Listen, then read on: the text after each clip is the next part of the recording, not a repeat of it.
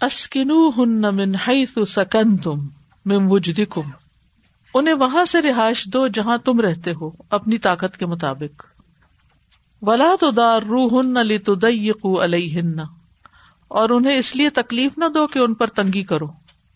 وہ ان کن نہ اولاد حمل ان فکو علیہن حتہ یدان حملہ ہن اور اگر وہ حمل والیاں ہوں تو ان پر خرچ کرو، یہاں تک کہ وہ اپنا حمل وضع کر لیں۔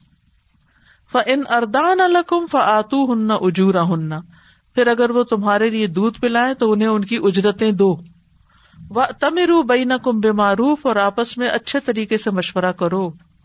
وہ ان تاثر تم اور اگر تم آپس میں تنگی کرو فستر دو لہو اخرا تن قریب اسے کوئی اور عورت دودھ پلا دے گی۔ اس میں بھی آپ دیکھ رہے ہیں کہ اسکنو اور انفکو، آتو و تمیرو بہت سے امر کے سیگے استعمال ہوئے کچھ ہدایات دی جا رہی ہیں۔ یہاں طلاق رجی سے متعلق حکم ہے کہ جب طلاق رجی دے دی جائے تو پھر کیا کرو؟ عورتوں کو یعنی پہلی یا دوسری طلاق کے بعد ان کے گھروں سے نہیں نکالو اور نہ ہی وہ خود نکلے بلکہ جہاں تم رہتے ہو، اس کے کسی حصے میں انہیں بھی رہنے کے لیے جگہ دو۔ اپنی وسط کے مطابق یعنی ذاتی مکان ہے یا کرائے کا ہے یا کسی خیمے میں رہتے ہو، جہاں رہتے ہو وہیں انہیں رکھو، کسی شپ میں رہتے ہو، مختلف جگہوں پہ لوگ رہتے ہیں نا، جہاں بھی رہتے ہو۔ من ہی سو سکن تم اور پھر مم وجدی کم ٹھیک ہے؟ وجدی کم کا ایک مانا ہوتا ہے قوت یعنی اپنی قوت سے اپنی قوت بھر۔ دوسرا مانا ہے کوشش سے، تیسرا مانا ہے طاقت سے۔ چوتھا مانا ہے مال میں سے یعنی جتنا مال تمہارے پاس ہے، جو تمہارا اسٹیٹس ہے، اس کے مطابق دو۔ مراد اس میں اصل میں کہ وہ جو تمہاری حیثیت ہے وسط ہے، جو تمہارے لیے آسانی ہے۔ تو یہ حکم واضح ہو گیا نا؟ یہ کب کے لیے یہ حکم؟ طلاق رجئی کے اندر۔ تیسری طلاق کے بعد۔ پھر مرد پر لازم نہیں کہ اس کو گھر میں رکھے، کیونکہ اب اس سے رجوع تو ہو ہی نہیں سکتا۔ تو اب تو وہ اس کے لیے غیر ہو گئی، اب اس کو جانا ہی ہوگا۔ ولا تو دار رو ہننا اور نہ تم ان کو ستاؤ۔ لتدیقوا علیہن تاکہ تم ان پر تنگی کرو۔ دیق کہتے نا تنگی کو۔ علیہن ان پر۔ یعنی ایسے حالات پیدا نہیں کر دو کہ جس کی وجہ سے وہ تنگ آ کے گھر چھوڑ دے۔ یعنی اگر تم چاہتے ہو کہ وہ رہے ہی نہ، تو زبان سے کہنے کی بجائے کہ بھائی اللہ کا حکم رکھنے کا تو ہم رکھ رہے ہیں، لیکن عملی طور پر اس کے ساتھ ایسی زیادتیاں کرو۔ وہ خود مرد کرے یا اس کے گھر والے کرے یا بچوں سے کروائیں۔ مختلف طریقے ہوتے ہیں نا ستانے کے۔ کبھی مینٹل ٹارچر دیا جاتا ہے، کبھی فزیکلی مار پیٹ ہوتی ہے، کبھی دانا پانی بند کر دیا جاتا ہے۔ یعنی کئی چیزیں ہو سکتی تو اس لیے ولا تو دار رو ہن لی تو ان کو مت ستاؤ کہ ان کے اوپر زندگی تنگ کر دو۔ یعنی ان کی رہائش کے سلسلے میں ان کو تنگی مت دو۔ ان کے خرچے کے سلسلے میں۔ تو یہاں دراصل عورت کو تکلیف دینے کی ممانعت ہے۔ یعنی اس کو جیسے صبح میں نے بتایا تھا نا شروع میں کہ اس کو گھر میں رکھو تو صحیح، لیکن ایسی جگہ پھینک دو کہ جہاں اس کے لیے کوئی آرام نہ ہو یعنی نامناسب رہائش ہو، یا بد زبانی، یا مار پیٹ، یا کسی بھی طرح تنگی، کہ وہ اپنا مہر چھوڑ دیں یا مکان چھوڑ دیں یا نکل جائیں یہاں سے، تو یہ نہیں ہونا چاہیے۔ وہ ان کن نہ اولاد حمل پھر اگر وہ حمل والیاں ہوں یعنی پرگنٹ ہو گئی ہے عورت تو طلاق رجی کی صورت میں کیا ہوگا؟ انفقو علیہ ان پر خرچ کرو۔ یدا نہ حملہ ہننا یہاں تک کہ وہ اپنا حمل وضع کر دیں یعنی بچہ پیدا کر دیں۔ ٹھیک ہے؟ تو یہ کب ہوگا؟ طلاق رجی میں ہوگا۔ تیسری طلاق کی صورت میں اس کا نفقہ یا رہائش خامند کے ذمے نہیں ہوگی۔ ہاں اگر رجی طلاق ہے تو جب تک بچہ پیدا نہیں ہوتا، چاہے نو مہینے کا عرصہ ہو نفقہ، سکنا دونوں یعنی نفقہ اور رہائش دونوں شوہر کے ذمہ ہے۔ اور اگر تیسری طلاق ہے، تو وضع حمل تک صرف خرچہ خاوند کے ذمے ہوگا، کیونکہ اس کا بچہ ہے اس کے پیٹ میں۔ اور وضع حمل کے بعد دودھ پلانے کا خرچہ بھی شوہر دے گا۔ ف ان اردان الحکم پھر اگر وہ تمہارے لیے دودھ پلائیں فاتو ہننا اجورا ہننا تو ان کی اجرتیں ان کو دو۔ یعنی عورت کو دودھ پلانے کی اجرت بھی ملے گی، کیونکہ بچہ باپ کا ہے۔ اور وہ باپ کے لیے دودھ پلا رہی ہے اور اس کی اجرت لے رہی ہے۔ کیونکہ اگر بچہ ماں کا ہو تو پھر اجرت لینے کا تو سوال ہی پیدا نہیں ہوتا۔ اور پھر یہ ہے کہ عورت اپنے دودھ کی خود مالک ہے۔ وہ چاہے تو پلائے بچے کو، چاہے تو نہ پلائے۔ لیکن اگر وہ پلاتی ہے تو پھر کیا کرو؟ انفک ان کو کھانے پینے کے لیے دو یعنی عورت کا خرچہ۔ بچے کا تو دیا ہی جائے گا، اس کے ڈائپرس کا اور باقی چیزوں کا، لیکن ماں کا بھی خرچہ دیا جائے گا۔ جب تک وہ دودھ پلا رہی ہے۔ اور اگر وہ دو سال تک دودھ پلاتی ہے، تو طلاق ہونے کے باوجود بھی دو سال تک مرد عورت کا اور بچے کا خرچہ دیتا رہے گا۔ یعنی مدت رضاط میں والد کے ذمے ہے ماں اور بچے کا نفقہ۔ اور سورت البکرا کی آیت نمبر ٹو تھرٹی تھری اس کی بہت اچھی طرح وضاحت کرتی ہے۔ ول والدا تو یوردین اولاد ہن کامل لمن اراد تم ردا و المولود لہو یہاں پر تو مردوں کو براہ راست خطاب کیا گیا۔ جس کا بچہ ہے، مولود جس کا ہے، اس کے ذمے ہے رسک ہن و قسمت ہن بال معروف لا تکلف نفس الا وسعها لا تدار والدۃ بولدها ولا مولود له بولده وعلى الوارث مثل ذلك۔ فإن ارادا فصالا عن تراد منهما وتشاور فلا جناح عليهما وإن اردتم ان تسترضعوا اولادكم فلا جناح عليكم اذا سلمتم ما اتيتم بالمعروف وطق اللہ عالم اللہ بما تعملون بصیر تو آپ سورت البکرا کی آیت نمبر ٹو تھرٹی تھری جو ہے وہ اس کو مزید پڑھ سکتے ہیں، دیکھ سکتے ہیں اس کی وضاحت میں، کیونکہ قرآن، القرآن یوفسر باد باد باد و تمیر بین اور آپس میں معروف طریقے سے مشورہ کرو۔ یعنی ڈیوس کے بعد بول چال بالکل بند نہیں ہو جائے گی، کوئی قطع تعلق ہی نہیں ہو جائے گی۔ ہمارے معاشرے میں تو یہی ہے۔ پھر تو اس گلی سے بھی نہیں گزرتے جہاں سے کوئی رشتہ ختم ہو جائے۔ دور دور تک کوئی تعلق نہیں رہتا۔ تو یہاں کیا ہے؟ اگر بیچ میں بچہ ہے تو بچے کی وجہ سے یا ایون بعد میں اگر پراپرٹیز کی یا کسی اور چیز کی تقسیم کے مسئلے میں بھی کوئی بات چیت کرنی پڑتی ہے تو معروف طریقے سے بات کرنی چاہیے۔ اب چونکہ وہ اس کی بیوی نہیں، تو اس لیے اس کو کوئی ایسا میسج وہ نہیں بھیجے گی کہ جو پہلے بیوی ہوتے ہوئے وہ بھیج رہی تھی۔ اسی لیے معروف کی شرط یہاں لگائی گئی۔ جیسے آتا نا خصورت اللہ میں وقل نہ معروف تو یہاں بھی معروف اپلائی ہوگا۔ ڈیسنٹ وے میں بات کرو۔ تو اللہ نے بچے کو دودھ پلانے والی عورت کے خرچ کو بچے کے والد پہ واجب کیا اور اس سلسلے میں پھر آپس میں کیا کرنا چاہیے؟ دستور کے مطابق عورت کی خوراک اور لباس کا خرچ جو ہے وہ لینا چاہیے۔ کیونکہ بچہ پال رہی ہے نا۔ بچہ پال رہی ہے اس کو اٹھاتی ہے، رکھتی ہے اس پہ پیشاب کر دیتا ہے، وہ اس کپڑے زیادہ دھونے پڑتے ہیں وغیرہ وغیرہ، تو یہ خرچہ اس کو اٹھانا پڑے گا۔ میں نے شروع میں بھی یہ بات واضح کی تھی نا، تو یہ اسی سلسلے کی کڑی۔ ہے جو ساری سروس دے رہی ہے، وہ اس کا خرچہ دے گا، کیونکہ وہ محنت کر رہی ہے اس بچے پر۔ پھر وہ تو بچے کا باپ کی ذمہ ہے۔ ہاں بچے جب بالغ ہو جائیں، تو پھر پوچھا جائے گا بچوں سے کہ وہ ماں کے پاس رہنا چاہتے ہیں یا باپ کے ساتھ؟ اگر پھر وہ کہ نہیں، ہم نے ماں کے ساتھ ہی رہنا تو اگین باپ کو پھر بھی ان کی تعلیم کا خرچہ، چاہے وہ یونیورسٹی جا رہے ہیں، چاہے وہ کالج جا رہے ہیں، کہیں بھی جا رہے ہیں، بڑے بھی ہو چکے ہیں، لیکن رہتے ماں کے پاس ہے تو ماں جس گھر میں رہتی ہے، اس میں اس کے کرائے کا خرچہ، ان کی گروسری ان کا یہ سب کچھ باپ کو ہی دینا پڑے گا۔ عورت کے ذمہ نہیں ہے۔ جی السلام علیکم۔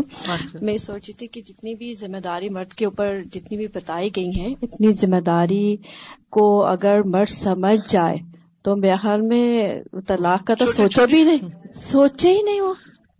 کھلی چھٹی ملی ہوئی ہے نا جتنا ہاں۔ چاہو ظلم کر لو تکوا تو ہے نہیں۔ بالکل بالکل۔ اس لیے وہ سمجھتے ہیں کہ سب کچھ ہمارے سر سے اتر جائے گا۔ اتر جائے گا۔ اور دوسری چیز استاذہ میں یہ دیکھ رہی تھی پچھلی آیتوں میں کہ عورت کو یہاں پہ جو اسکینو ہننا منہائی سو سکن تم کہ اس میں عورت کو کتنی پروٹیکشن دی ہے اس کے اندر۔ کہ آپ دیکھیں کہ جو طلاق رجعی بتائی گئی ہے، اس میں تین ماہ کی جو مدت ہے، اس میں عورت کے اوپر جو فائنینشیل اور جو ایموشنل جو اس کے اوپر چیزیں آ رہی ہیں، اس کو سنبھلنے کے لیے ایک تین ماہ بھی دیا گیا اور شوہر کے گھر میں رہائش بھی دی گئی تاکہ اس مشکل وقت میں وہ عورت در بدر بھی نہ ہو۔ بالکل۔ لیکن میں یہ بھی سوچ رہی تھی کہ مجھے اپنی زندگی میں ایسی کوئی مثال نظر نہیں آئی۔ کیونکہ لوگوں نے اول تو حکم پڑھا ہی نہیں ہوتا۔ اب آپ لوگ پڑھ رہے ہیں اور وہی وہی سوال دوبارہ مجھ سے کر لیتے ہیں۔ اول تو پڑھا نہیں۔ پڑھا ہے تو سمجھا نہیں۔ سمجھا ہے تو عمل نہیں کیا۔ اور اگر عمل کر لیا تو کسی کو سمجھایا نہیں۔ اس چیز کی کمی ہے بیسیکلی ہم رجسٹر کیوں نہیں کر پا رہے؟ کیونکہ پریکٹیکلی ہوتا نہیں۔ کبھی دیکھا ہی نہیں۔ اس بیچاری کو اپنا یہ بیسک حق لینے کے لیے بھی کورٹ کے پاس جانا پڑتا ہے اور پھر وہ کورٹ فیصلہ بھی کر دیتی ہے تو بھی کسی نہ کسی طریقے سے روک لیا جاتا ہے۔ تو یہ مسئلہ تکوا ہی حل کر سکتا ہے نا کہ اگر میں نے خرچہ نہیں دیا اور عورت میں سب کچھ ڈال دیا تو اللہ مجھ سے پوچھے گا۔ استاد آپ نے کہا کہ ابھی طلاق رجی کے بعد اگر شوہر کا انتقال ہو جاتا ہے تو اس کی شوہر کی پراپرٹی میں وہ تب بھی حصے دار ہوگی؟ کیونکہ رجی تھی نا۔ ابھی still she was his wife اور دوسری یہ کہ جب یہ عورت اگر بچے کو فیڈ کروا رہی ہے تو اس دوران کیا وہ کوئی بھی نکاح کا پیغام قبول کر سکتی ہے؟ کر سکتی ہے۔ رجی میں نہیں کر سکتی جب عدت پوری ہو جائے گی پھر کر سکتی ہے۔ جب طلاق ہو گئی اور ویسے دودھ پلا رہی ہے تو پھر کر سکتی وہ ان تاثر تم اور اگر تم ایک دوسرے کو تنگ کرو یعنی وہ لڑائیاں ختم ہی نہیں ہو رہی اور وہ بچے کی وجہ سے اب لڑائی شروع ہو گئی یا یہ کہ اس عورت نے شادی کر لی تو جو دوسرا ہسبینڈ ہے وہ کہتا ہے، تم نہیں دودھ پلا سکتی، اس کو واپس کرو، باپ کرو۔ تو اس صورت میں پھر یہ ہے کہ فسط لہو اخرا پھر باپ کی ذمہ داری کہیں اور سے دودھ پلوائے۔ استاذ، مدت رضاعت میں عورت کا اور بچے کا خرچہ باپ کے ذمہ جو ہے، وہ جو اس کی اجرت ہے، وہ اس کے علاوہ ہے؟ نہیں وہ اسی میں آ جاتا ہے وہ اس میں انکلوڈیڈ ہے۔ انکلوڈیڈ اور دوسرے یہ کہ آپ نے کہا کہ وہ اس لیے اجرت دیتا ہے کیونکہ بچہ اس کا ہے ماں کا نہیں ہے۔ تو پھر مطلب دو سال کے بعد جب تک وہ دودھ پلا رہی پھر بچہ باپ کے پاس چلا جائے گا؟ نہیں کسٹڈی عورت کے پاس ہی رہے گی جب تک بچہ بالغ نہیں ہوتا۔ اوکے۔ یعنی دودھ پلانے کی عمر تک تو ماں کا خرچہ دے گا نا۔ جب دو سال میں دودھ چھڑا دے گی تو پھر صرف بچے کا خرچہ ہوگا ماں کا نہیں ہوگا۔ تو خرچہ دینے کے دو اسباب ہیں بنیادی طور پر۔ یعنی ایک زوجیت ہے اور دوسرا دودھ پلانا ہے۔ تو اگر زوجیت میں نہیں تو دودھ پلانا تو باقی ہے تو اس لیے خرچہ دینا ہوگا۔ لیکن میں سوچتی ہوں کہ طلاق رجی میں تین مہینے وہ اس کے ساتھ کوئی فزیکل ریلیشن شپ بھی نہیں کام کر سکتے لیکن خرچہ سارا دینا ہوگا۔ تو اس میں مرد کی حیثیت کا خیال رکھنا ضروری ہے۔ ٹھیک ہے؟ لیون فک زو سات منساتی ہی کہ وسط والا اپنی وسط کے مطابق خرچہ دے گا۔ ومن قدرا علیہ رسک ہو اور جس پر رسک کی تنگی کر دی گئی فلیون فک مما آتا اللہ تو وہ اس میں سے خرچ کرے جو اللہ نے اس کو دیا ہے۔ لا یکلف اللہ نفسن اللہ ما آتا اللہ کسی نفس کو، کسی جان کو تکلیف نہیں دیتا، مگر وہی جو اس نے اس کو وسط دی ہے۔ سید اللہ باد اسر یسرا ان قریب اللہ اسر کے بعد یسر پیدا کر دے گا، تنگی کے بعد آسانی کے دن بھی آئیں گے، جیسے انہوں نے قصہ سنایا تھا کہ اگر اللہ کا تقوا ہو اور انسان کسی کے ساتھ زیادتی نہیں کر رہا تو اللہ تعالیٰ اس کے لیے دنیا میں بھی آسانیاں پیدا کر دیتا ہے۔ ٹھیک ہے؟ تو یہاں پر یہ احکامات اب پورے ہوئے کہ طلاق رجی کے بعد نمبر ایک، جہاں مرد رہتا ہے عورت وہیں رہے گی۔ نمبر دو، ان کو تنگ نہیں کیا جائے گا عورتوں کو۔ نمبر تین حمل کے دوران ساری ذمہ داری شوہر کے ذمے ہوگی اور اس کی عدت ختم نہیں ہوگی جب تک کہ بچہ پیدا نہیں ہوتا۔ بچہ پیدا ہو جائے تو دودھ پلانے کی جو ذمہ داری ہے، اس کا خرچہ وہ مرد کے ذمے ہوگا۔ اور پھر ایک دوسرے کو تنگ نہیں کیا جائے گا۔ اگر تنگی محسوس کرو تم، آپس کے اختلافات ہو اجرت میں پریشانی ہو کہ عورت زیادہ مطالبہ کر رہی ہے یا مرد دے نہیں رہا، تو پھر اس صورت میں کہیں اور سے دودھ پلوایا جا سکتا ہے۔ اور مرد سے اس سے زیادہ کا مطالبہ نہیں کیا جائے گا جو اس کی اسٹیٹس ہے۔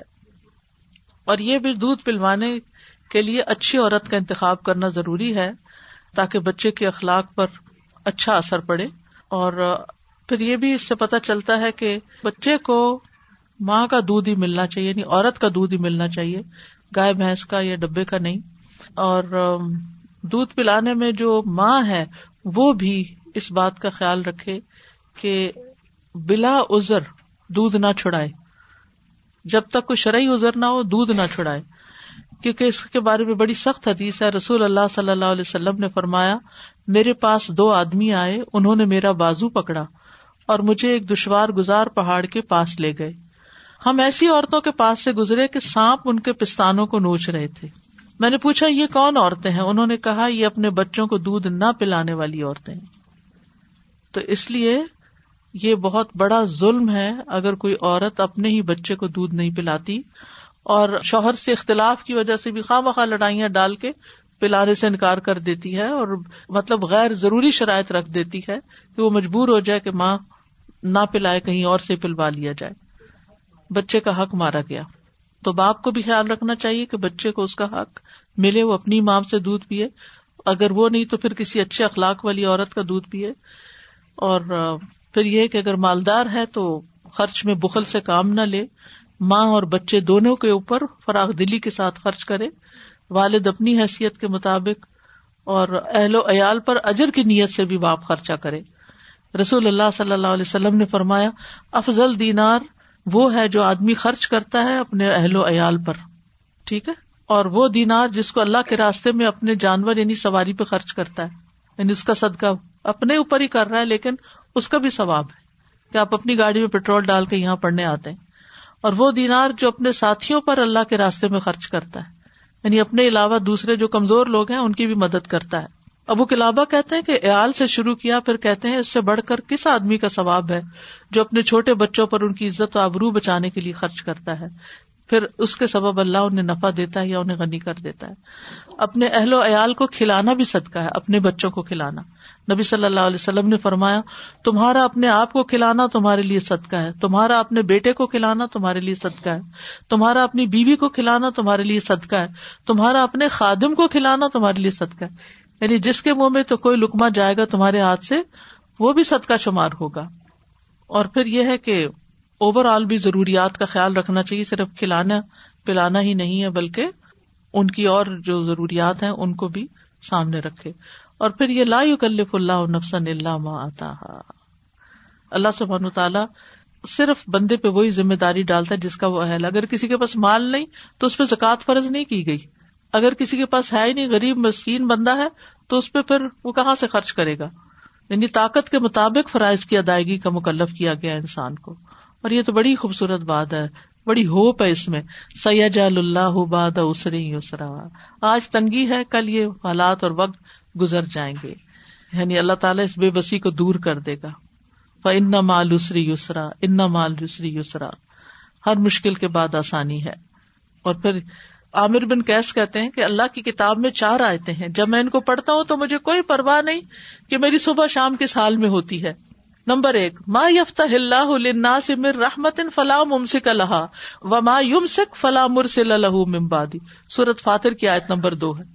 جو کچھ اللہ لوگوں کے لیے رحمت میں سے کھول دے، اسے کوئی بند کرنے والا نہیں۔ اور جو بند کر دے، اس کے بعد کوئی کھولنے والا نہیں۔ دوسری صورت یونس کی آیت نمبر ون زیرو سیون وم سس اللہ بدر فلاح کاشف الح اللہ وہیں یورد کا بخیر فلاح اگر اللہ تجھے کوئی تکلیف پہنچائے تو اس کے سوا کوئی دور کرنے والا نہیں۔ اور اگر وہ تیرے ساتھ کسی بھلائی کا ارادہ کر لے تو اس کے فضل کو کوئی ہٹانے والا نہیں۔ اور تیسری آیت ہے سید اللہ باد اسری یسرا ان قریب اللہ تنگی کے بعد آسانی پیدا کر دے گا۔ اور چوتھی آیت ہے، وما مندا ابت اللہ اللہ رسک زمین پہ چلنے والا کوئی جاندار نہیں، مگر اس کا رسک اللہ ہی کے ذمے ہے۔ یہ سورت ہود کی آیت نمبر سکس ہے۔ اسكنوهن من حيث سكنتم من وجدكم ولا تضاروهن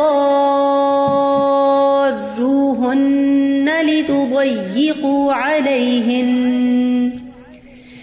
وإن كن أولات حمل فأنفقوا عليهن حتى يضعن حملهن. فإن أرضعن لكم فآتوهن أجورهن وأتمروا بينكم بمعروف وإن تعاسرتم فسترضع له أخرى لينفق ذو سعة من سعته ومن قدر عليه رزقه فلينفق مما آتاه الله لا يكلف الله نفسا إلا ما آتاها سيجعل الله بعد عسر يسرا کسی بھی تنگی میں اللہ سے پر امید رہے مایوس نہ ہو کہ اللہ تنگی کے بعد آسانی ضرور لائے گا۔ سبحان اللہ و بحمد کا اشد اللہ اللہ اللہ انتا استخر کا و اطوب السلام علیکم و رحمۃ اللہ وبرکاتہ۔